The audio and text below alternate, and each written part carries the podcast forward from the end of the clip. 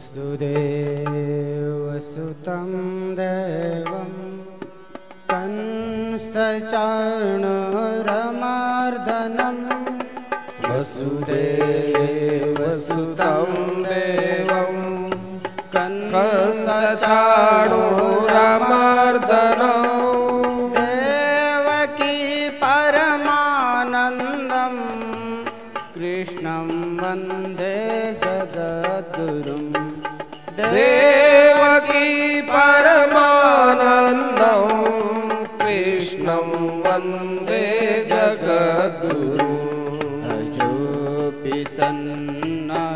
सन्नव्ययात्मा भूतानामेश्वरपि सन् अजोऽपि सन्नव्ययात्मा भूतानामेश्वरपि सन् प्रकृतिं स्वामधिष्ठाय सम्भवाम्यात्ममायया कृतिं स्वामधिष्ठाय।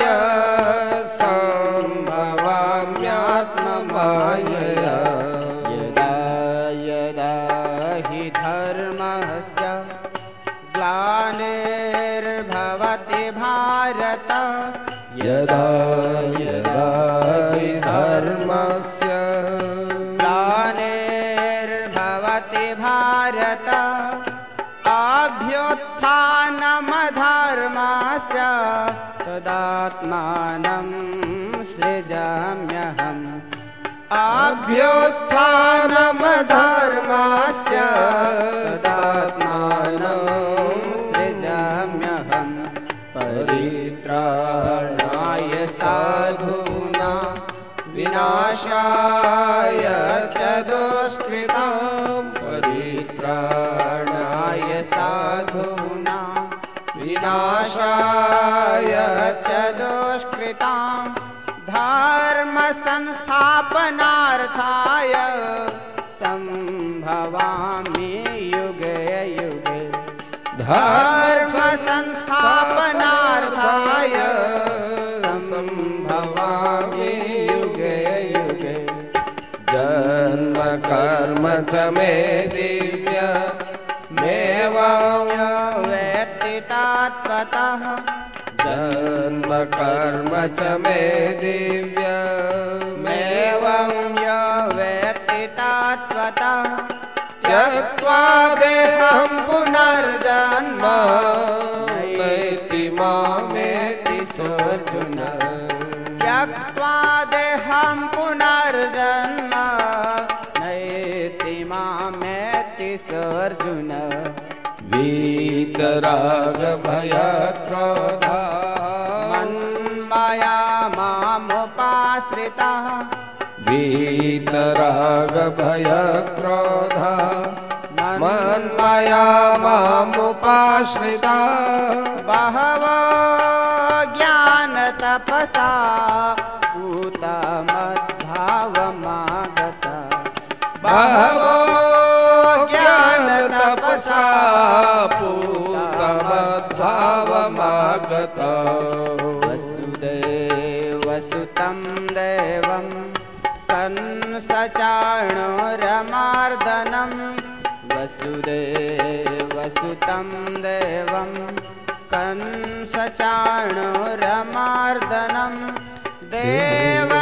परमानन्दं कृष्णं वन्दे जगद्गुरुं।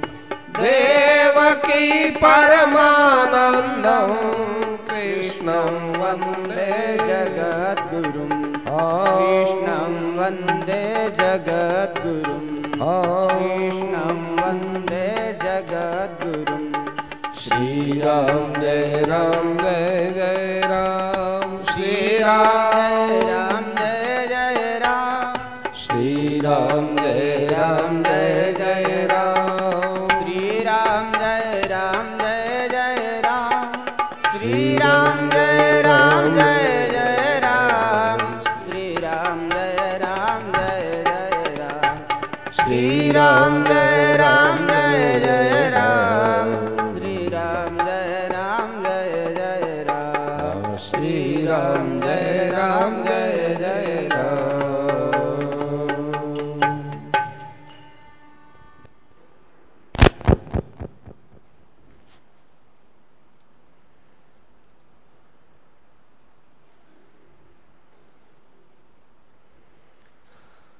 जो भाई भगवान से मिलने की जितनी अवधि बनाता है, उतने ही समय में भगवान मिल जाते हैं। किंतु अवधि इस जीवन के अंत तक तो बना सकते हैं, पर इसके बाद की नहीं बनानी चाहिए कि भाई अब अगले जन्म में ही भगवान से मिलेंगे। ऐसा नहीं। इस जन्म में भी भविष्य के लिए ज़्यादा से ज़्यादा है कि जीवन के अंत तक भगवत प्राप्ति कर ले। पर जीवन का अंत कब हो जाए पता थोड़ा ही है। इसलिए भगवान के मिलने में हम ही अपना समय लगाते हैं कि इतने समय में मिलेंगे, इतना करेंगे तो मिलेंगे। भगवान कोई समय नहीं बांधते कि मैं इतने में मिला करता हूँ। हम संसार मान रहे हैं कि ये संसार है। भगवान कहते हैं कि ये संसार नहीं, मैं हूँ। आपको अनेक वस्तु के रूप में, अनेक व्यक्तियों के रूप में, अनेक पदार्थों के रूप में दिख रहा हूँ। अतः यह जन्म शेष का जन्म समझना चाहिए, अंतिम जन्म समझना चाहिए। कबहू की करी करुणा नर देही, देत ईश बिनु हेतु सनेही। भगवान करुणा करके बिना ही कारण से मन मानव शरीर देते हैं जिस समय ये शरीर देते हैं, हमारे आचरणों की तरफ़ देखते भी नहीं है। कितने कितने जन्मों के पाप भगवान के आँखों के सामने रहते हुए भी भगवान उनको ओझल करते हैं। और करुणा के वशीभूत होकर भगवान हमको मानव शरीर देते हैं। हम भगवान को अपना सुहृद मान ले तो कल्याण तो इतने में ही हो जाए। सुहृद माने परम मित्र। भगवान ने आहार, निद्रा, मैथुन के लिए शरीर नहीं दिया है। मनुष्य शरीर में ही यह समझ में आता है कि सब भगवान है। मनुष्य बना दिया तो पूर्ण दया हो गई।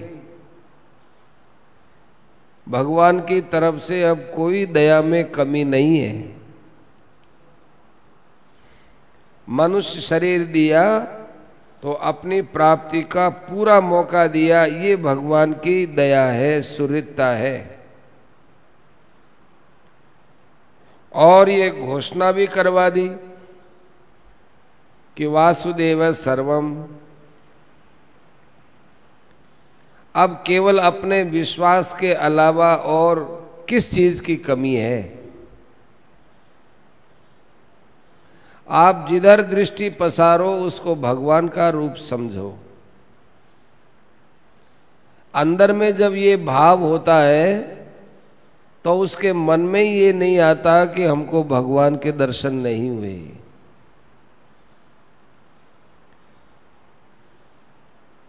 या यूँ मानो कि जैसे जल में सूरज है, ऐसे प्रत्येक पदार्थ में भगवान है। दूसरी बात आपको यह कहने जा रहा हूँ, भगवान मुझे आज मिलने के लिए तैयार है, ऐसा विश्वास करना चाहिए और प्रतीक्षा करनी चाहिए। बार बार बाट देखता रहना चाहिए। जैसे कोई आपका मित्र आने वाला है, गाड़ी का समय उसने बताया नहीं कि कौन सी गाड़ी से कितनी बजे आऊँगा, ये तो बताया नहीं। और ये कह दिया कि मैं आज आने वाला हूँ तो हमारी सुबह से प्रतीक्षा होती है। तो हम हर गाड़ी पर प्रतीक्षा करते हैं, हर मोटर में प्रतीक्षा करते हैं, इस मोटर से आएगा कि इस गाड़ी से आएगा। और कभी आता है तो मिल जाता है, नहीं आवे तो वो मित्र का प्रोग्राम कैंसिल हो जाए तो नहीं आए। जब वो स्टेशन पर जाता है, कोई भी गाड़ी आती है तो इसमें मेरा मित्र होगा। वो एक एक आदमी को देखता है। ये मित्र, ये नहीं ये नहीं ये नहीं ये नहीं, ऐसे देखता है। एक एक मिनट में सबको देखता जाता है, क्या यह है? नहीं। यह है? नहीं। इस तरह कोई भी देखे, खटका हो, सब में भगवान के आने की बाट देखती, देखते रहना चाहिए। भगवान के लिए उडीकना चाहिए, सच्चा भजन है ये। साफ़ शब्द दिया, उडीकना। भगवान के लिए उडीकना चाहिए, ये सच्चा भजन है। गाड़ी में आने वाले अपने मित्र का विचार बदल सकता है, पर भगवान का विचार तो हमारे पर ही निर्भर है। भरोसा करके उडीकना चाहिए। भगवान ज़रूर आएँगे, पर आ क्यों नहीं रहे ये भरोसा करते हुए उड़ीकना चाहिए। वे भगवान आए, वे भगवान आए, इस तरह उड़ीकना चाहिए। सारी अयोध्या भगवान के विमान को देखकर उछलने लग गई। सबको उड़ीक लगी हुई थी, सब उत्साहित थे इधर भगवान देखते हैं कि अरे इनका प्रेम तो वैकुंठ वासियों से भी अधिक है। जैसे चकोरों का झुंड चंद्रमा को देखता है, वैसे अयोध्यावासी मुझे देख रहे हैं। कष्ट को एकदम भूल गए हैं। तो भगवान से भी रहा नहीं गया। भगवान एक क्षण में सबसे मिले। छनमय सब ही मिले भगवाना, उमा मरम यह काहुन जाना। सब लोग सब लोग देखते मेरे से मिले, वो देखते मेरे से मिले, और वो सबसे मिले, किसी को भी वंचित नहीं किया। कैसे मिले होंगे? वो अनंत रूप हो गए। या यूँ कहें कि उनकी दृष्टि में सब भगवान हो गए। पर गोस्वामी जी लिखते, अमित रूप प्रगटे तही काला। जथा जोग मिले सबई कृपाला। हमको भगवान मिल गए, इसकी क्या पहचान है? कि भगवान जिससे मिलते हैं, वो आनंदित होता है। अंदर से एक आनंद की लहर दौड़ती है। कभी कभी हम लोग अपने ही दोषों को याद करके घबरा जाते हैं। उस समय में ये सोचना चाहिए, अरे मेरे दोषों को तो भगवान भी नहीं देखते तो मैं क्यों देखूँ? इसलिए दोषों की तरफ़ देख करके अनुत्साहित क्यों होवे? क्योंकि भगवान की एक आदत है। जन अवगुण प्रभु मानन काऊ। भगवान का जो खास होता है, वह उसके अवगुण को देखते ही नहीं है। क्यों नहीं देखते कि दीन बंधु अति मृदुल स्वभाव?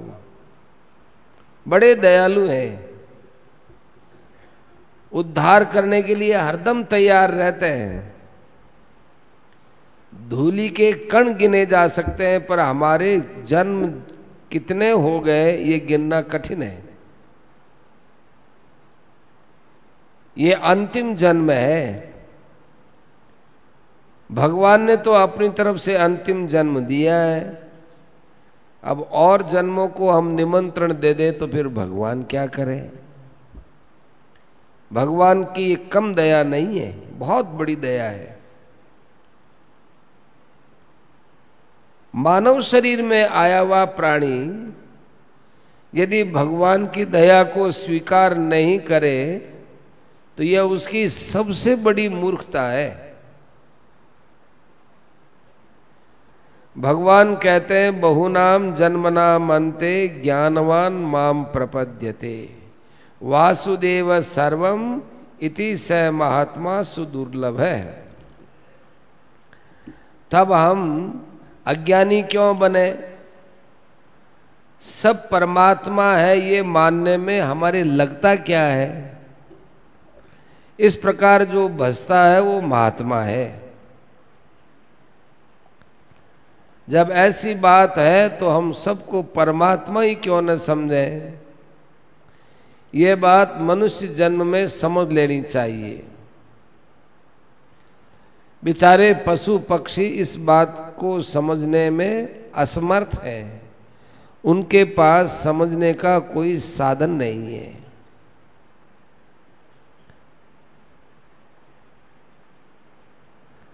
हनुमान जी आदि की बात अलग है। उनको पशु में नहीं समझना चाहिए। यदि उनकी आकृति देखकर समझो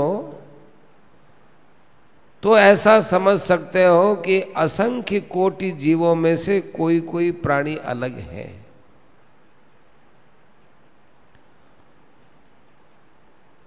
इसलिए हमको ये नहीं सोचना चाहिए कि जैसे हनुमान जी आदि पशु शरीर में थे, उनको भगवान मिल गए तो हमको भी मिल जाएँगे।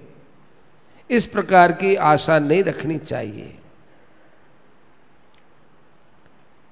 भगवान यदि पशु शरीर में मिले हो, मिलते हो तो फिर हमको मानव शरीर क्यों देते?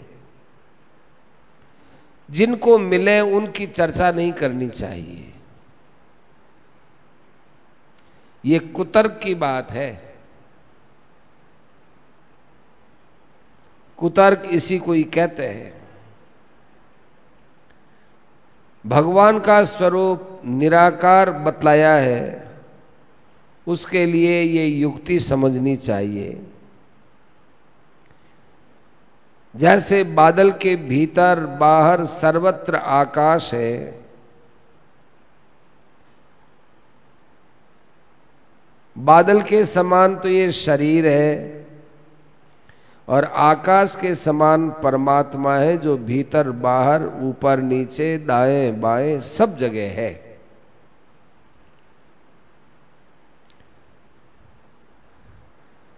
हम परमात्मा के संकल्प के आधार है।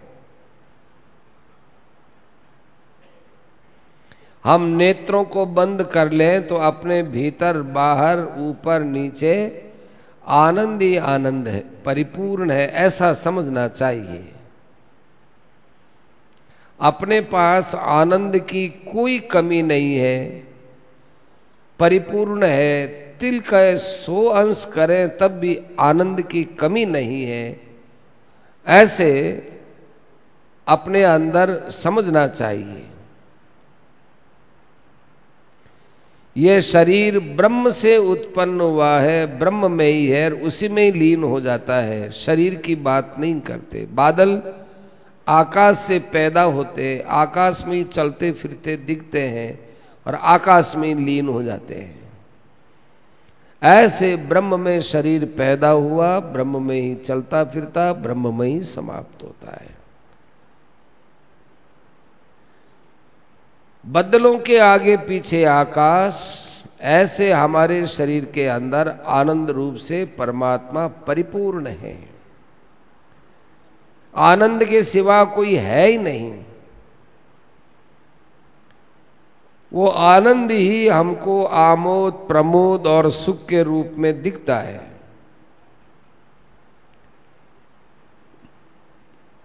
आनंद का जो आनंद है, उसकी कोई सीमा नहीं है।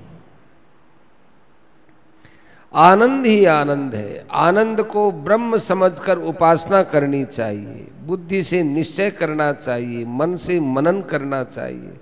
उस आनंद का नाम ही नारायण है। बैठे बैठे आनंद का उच्चारण करो, आनंद आनंद आनंद।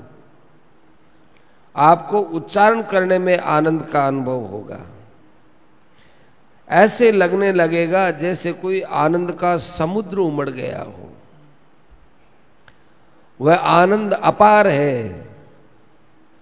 उसमें कोई दूसरी वस्तु नहीं है, वह पूर्ण आनंद है। शांत आनंद है। वो इतना गहरा है, इतना गहरा है कि उस आनंद में दूसरी कोई चीज़ है ही नहीं। ये केवल कहने की चीज़ नहीं है अनुभव की चीज़ है। जैसे इत्र के अंदर मनुष्य केवल सुगंध देखता है,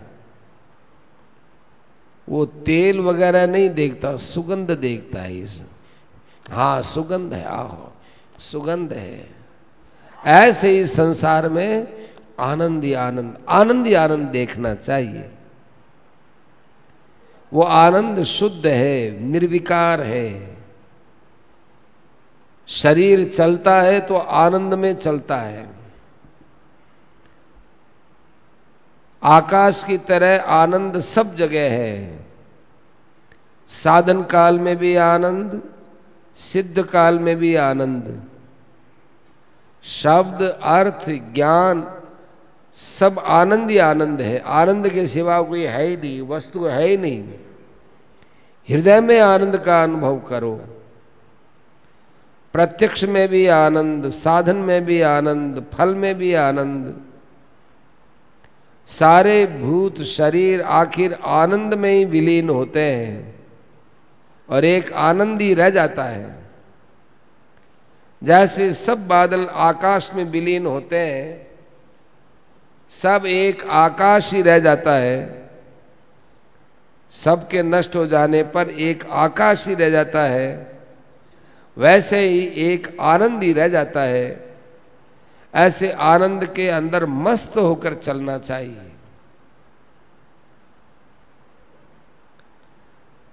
कोई कहे कि हमको तो सगुण के विषय में आनंद की अनुभूति कैसे हो? तो सगुण के विषय में बताते हैं कि हम लोगों के साथ भगवान खेल खेल रहे हैं। जैसे राम रूप में प्रकट होकर भाइयों के साथ भगवान खेलते थे, कृष्ण रूप में प्रकट होकर भगवान गोपियों के साथ खेलते थे वैसे ही हमारे साथ भगवान खेल रहे हैं, रमण कर रहे हैं। रमण कहो, क्रीड़ा कहो, एक ही बात है।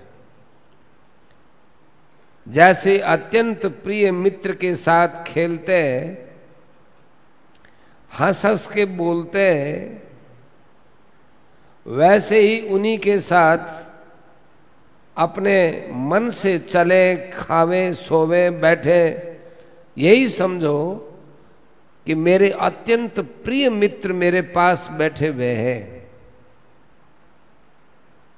वो हंस रहे हैं। वो हमारी हर क्रिया के साथ है।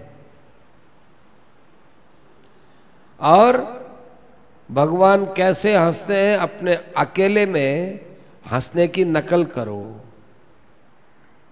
उनकी वाणी आनंददायिनी है, ऐसा ध्यान करो। भगवान के मुख से बोलो। थोड़ी देर में आप क्यों? ये सब बातें ध्यान में आने पर शरीर में एक कंपकंपी होगी। हृदय में क्षण क्षण में सिहरन आने लगेगी। सिहरन ये हृदय रूपी सागर में भगवान के भाव की लहरें उठने लगेंगी। मन में दर्शन अंतर नेत्रों से होने लगेंगे। बड़ा ही मधुर रूप का भाव बनेगा।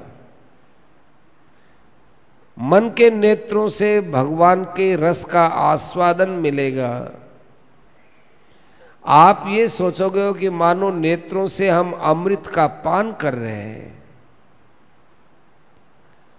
मन से आप उस समय भगवान का स्पर्श करोगे तो एक तरह से आपको करंट जैसा लगेगा, दिव्य स्पर्श का अनुभव होगा। उसमें भी आपको अमृत का आस्वादन मिलेगा।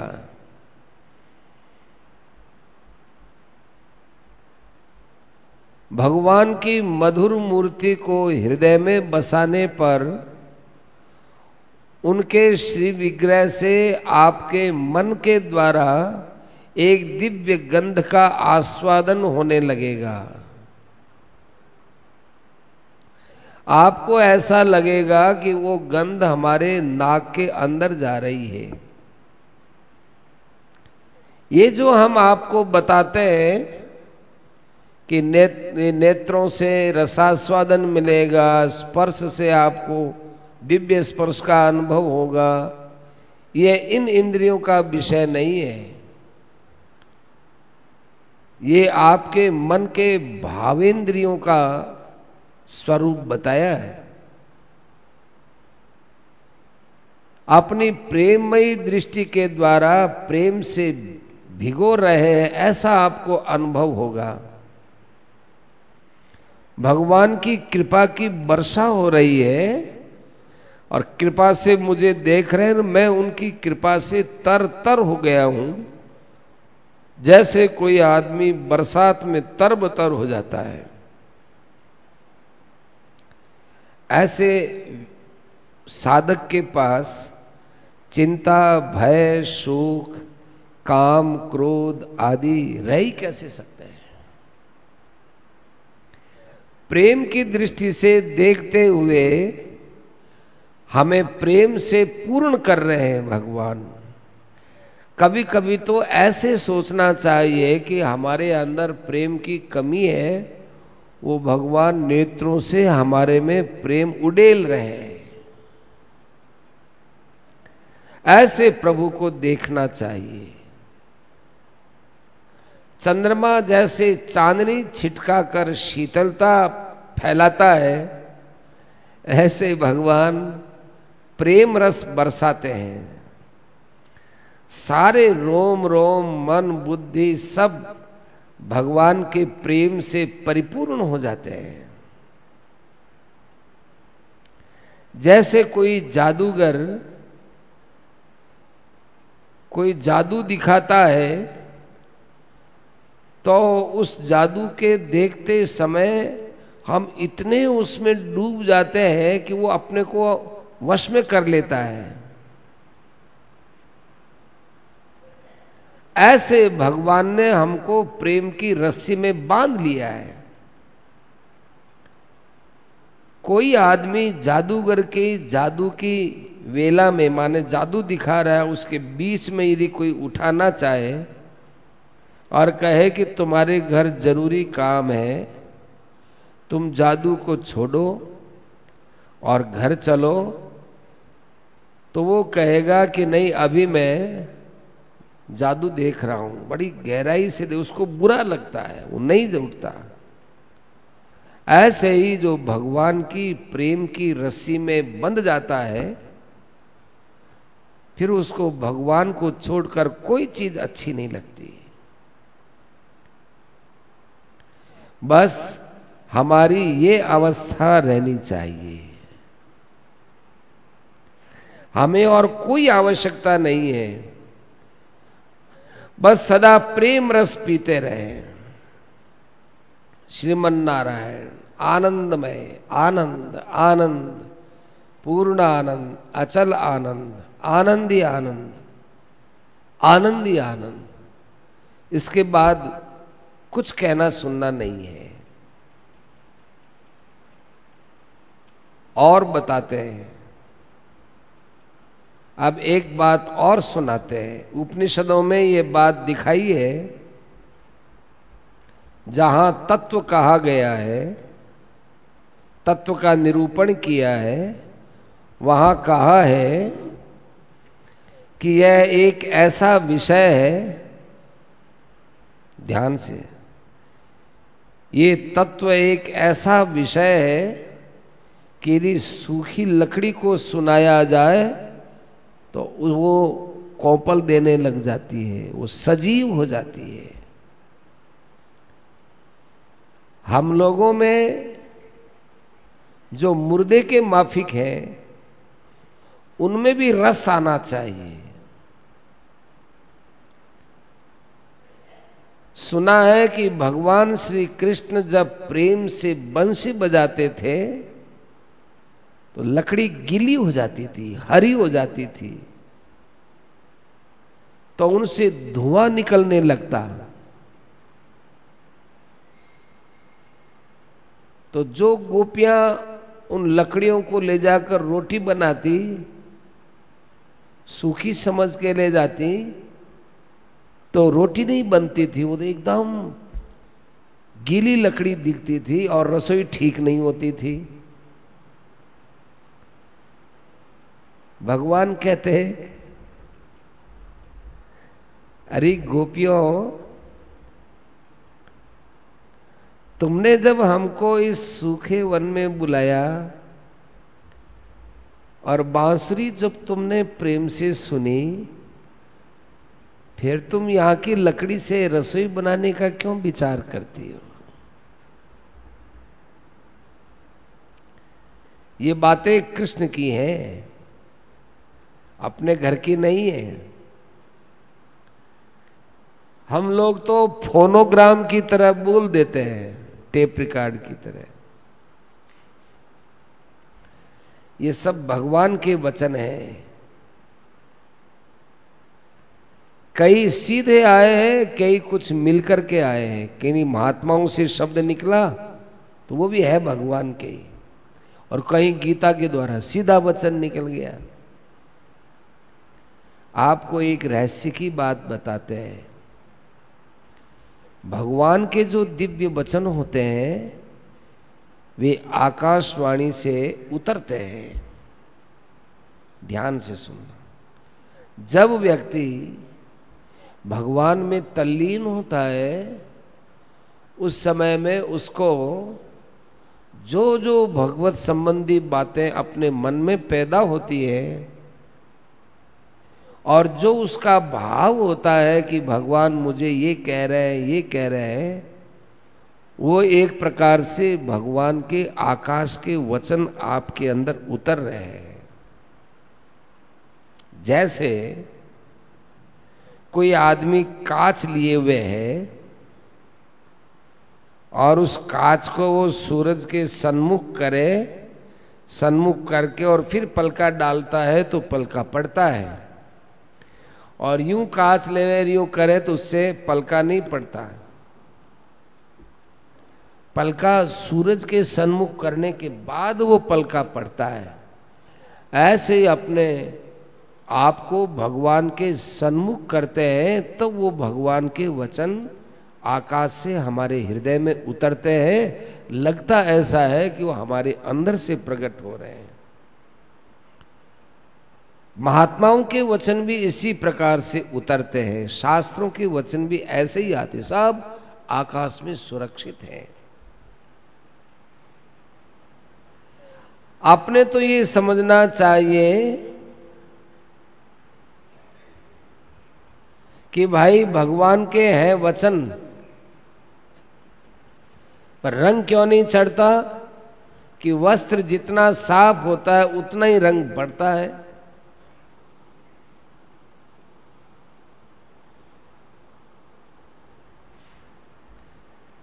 आपने तो ये समझना चाहिए कि यह है तो भगवान के वचन। पर रंग क्यों नहीं चढ़ा?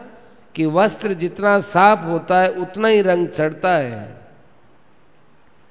हमारे पर भी रंग चढ़ी जाएगा। कभी कभी ऐसा भी होता है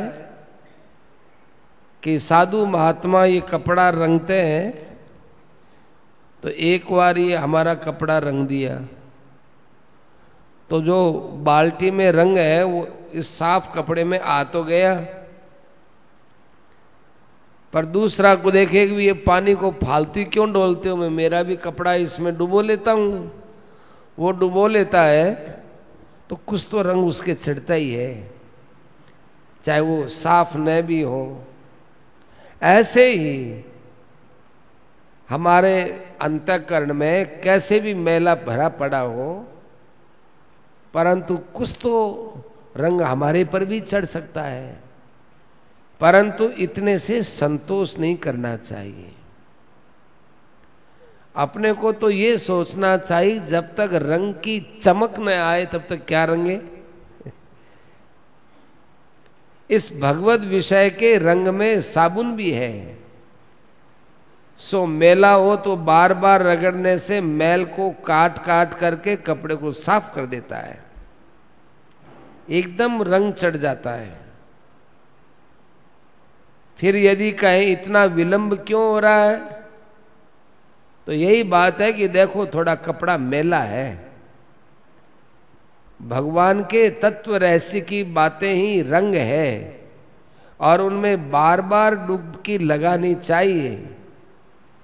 और थोड़ी थोड़ी देर में भगवान के नाम का उच्चारण करना चाहिए। उच्चारण करना है साबुन की रगड़ है। फिर देखो, आपके जीवन में तुरंत रग चढ़ जाएगा। चुम्बक हो तो ज़मीन पर लगने से लोहे के परमाणु उसके साथ आ जाते हैं। चुंबक लेकर के तो मिट्टी में जितने लोहे का कण कण होंगे, सब उसमें आ जाएँगे। पर उसका मसाला घिस करके साफ़ कर दो फिर चुंबक लोहे को नहीं पकड़ सकता। हमारे हृदय में जो विषयों के प्रति आसक्ति है, इसी कारण से हमारा हृदय विषयों की तरफ़ दौड़ता है।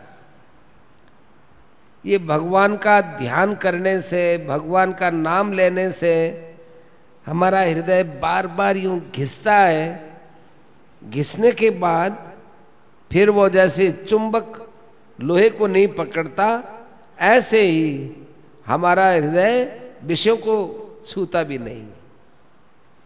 प्रेम या ज्ञान के साबुन से घिसकर साफ़ कर दो तो फिर मैल को छूता ही नहीं। छोटे बच्चे को ज्ञान नहीं होता, छोटे बच्चे को ज्ञान नहीं होता प्रेम या ज्ञान के साबुन से घिसकर साफ़ कर दे तो फिर मैल को छूता ही नहीं है। तो बात छूट गई इसमें। छोटा बच्चे का इसमें बात ही नहीं आनी चाहिए। हाँ छोटा बच्चा होता है, उसको जैसे मलमूत्र से इतनी घृणा नहीं होती, क्योंकि उसको ज्ञान नहीं है। जब जो जो बड़ा होता है तब तब उसमें घृणा बढ़ती जाती है। इसी प्रकार से जब ये विषयों से घृणा होने लग जाती है, तब उसको पास में जाने की इच्छा ही नहीं होती। बैराग्य का नशा चढ़ जाता है। फिर इत्र मूत्र के बराबर दिखता है।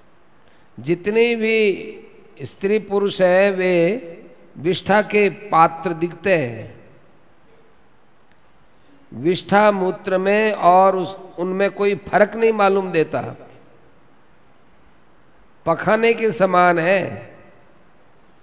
उस साक्षात आनंद को छोड़कर घृणित पदार्थ की पदार्थ की तरफ़ दृष्टि करना मूर्खता है। थोड़ा सा भी इस ज्ञान का प्रभाव हृदय में पड़ जाए तो उसको विषयों से एकदम घृणा हो जाएगी। जब प्रभु में प्रेम होता है तो फिर विषयों में प्रेम नहीं रहता।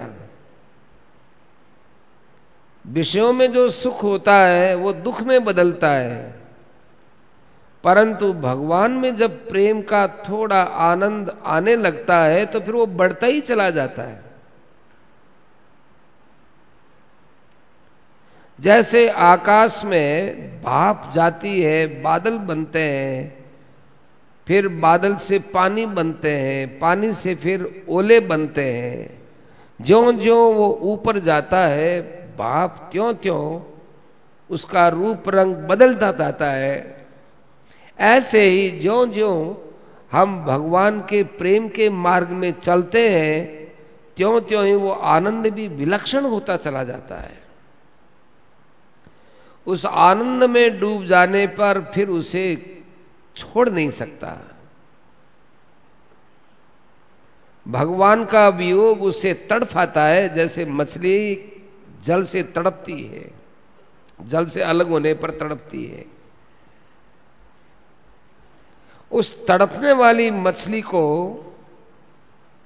जैसे कोई अगाध जल में डाल दे तो उस जल में जाते ही मछली एकदम शांत हो जाती है, आनंद में डूब जाती है। ऐसे ही भगवान से अलग हो गए, तड़प करके अब भगवान के आनंद सागर में डूबना चाहिए। भगवान के तत्व, रहस्य, गुण, प्रभाव में हमको डूबना चाहिए। ऐसे डूबे ऐसे डूबे, जैसे रंग के होद में कपड़े डूबे हुए होते हैं। होद के अंदर रंग है, अब आप कहीं से ही पानी ले आओ, वो रंग वाला ही पानी दिखता है। ऐसे ही संसार में कहीं भी दृष्टि डालो, आनंद के सिवा कुछ नहीं दिखेगा। सब तन्मय होकर आनंद रूप दिखाई देते हैं। कोई आदमी यदि तड़पता भी है तो भगवान के प्रेम रस में जो डूबा हुआ है, उसको वहाँ भगवान की लीला दिखती है। जहाँ चलता है, वहाँ अपना इष्ट साथ में है। उसके सामने कितना ही बड़ा कष्ट आए, शरीर में मारक बीमारी लग जाए, मारक बीमारी। माने अब इस शरीर, अब इस बीमारी से तो शरीर मरेगा ही, कोई बचा नहीं सकता। ऐसी मारक बीमारी भी लग जाए तो भी वो यही देखता है कि मेरे साथ तो भगवान है। मेरे साथ बीमारी थोड़ा ही है, मैं शरीर थोड़ा ही हूँ। मेरे साथ तो मेरा मित्र है। इस बीमारी से मुझे कोई मतलब नहीं, मुझे मेरे मित्र भगवान से मतलब है। ऐसे संसार से एकदम अंदर से टूटा हुआ रहे फिर देखो आपके जीवन में कितने जल्दी भगवत प्राप्ति होती है। सियावर रामचंद्र की जय। ऐसा लिखा है, सियावर रामचंद्र की जय। बहुत बढ़िया लेख देखो, ये सत्संग है, ये उपनिषदों में ऐसी बातें नहीं आती। उपनिषदों में नहीं आती बड़े बड़े शास्त्रों में नहीं आती। कैसे क्रमबद्ध में बात बताई है? दिखने में तो ऐसा लगता है कि हम लोग एक छोटी सी कोई सेठ जी मामूल की पुस्तक पढ़ते हैं, परंतु ये बहुत बड़ा अनुष्ठान है, बहुत अच्छा भाव बनता है इससे।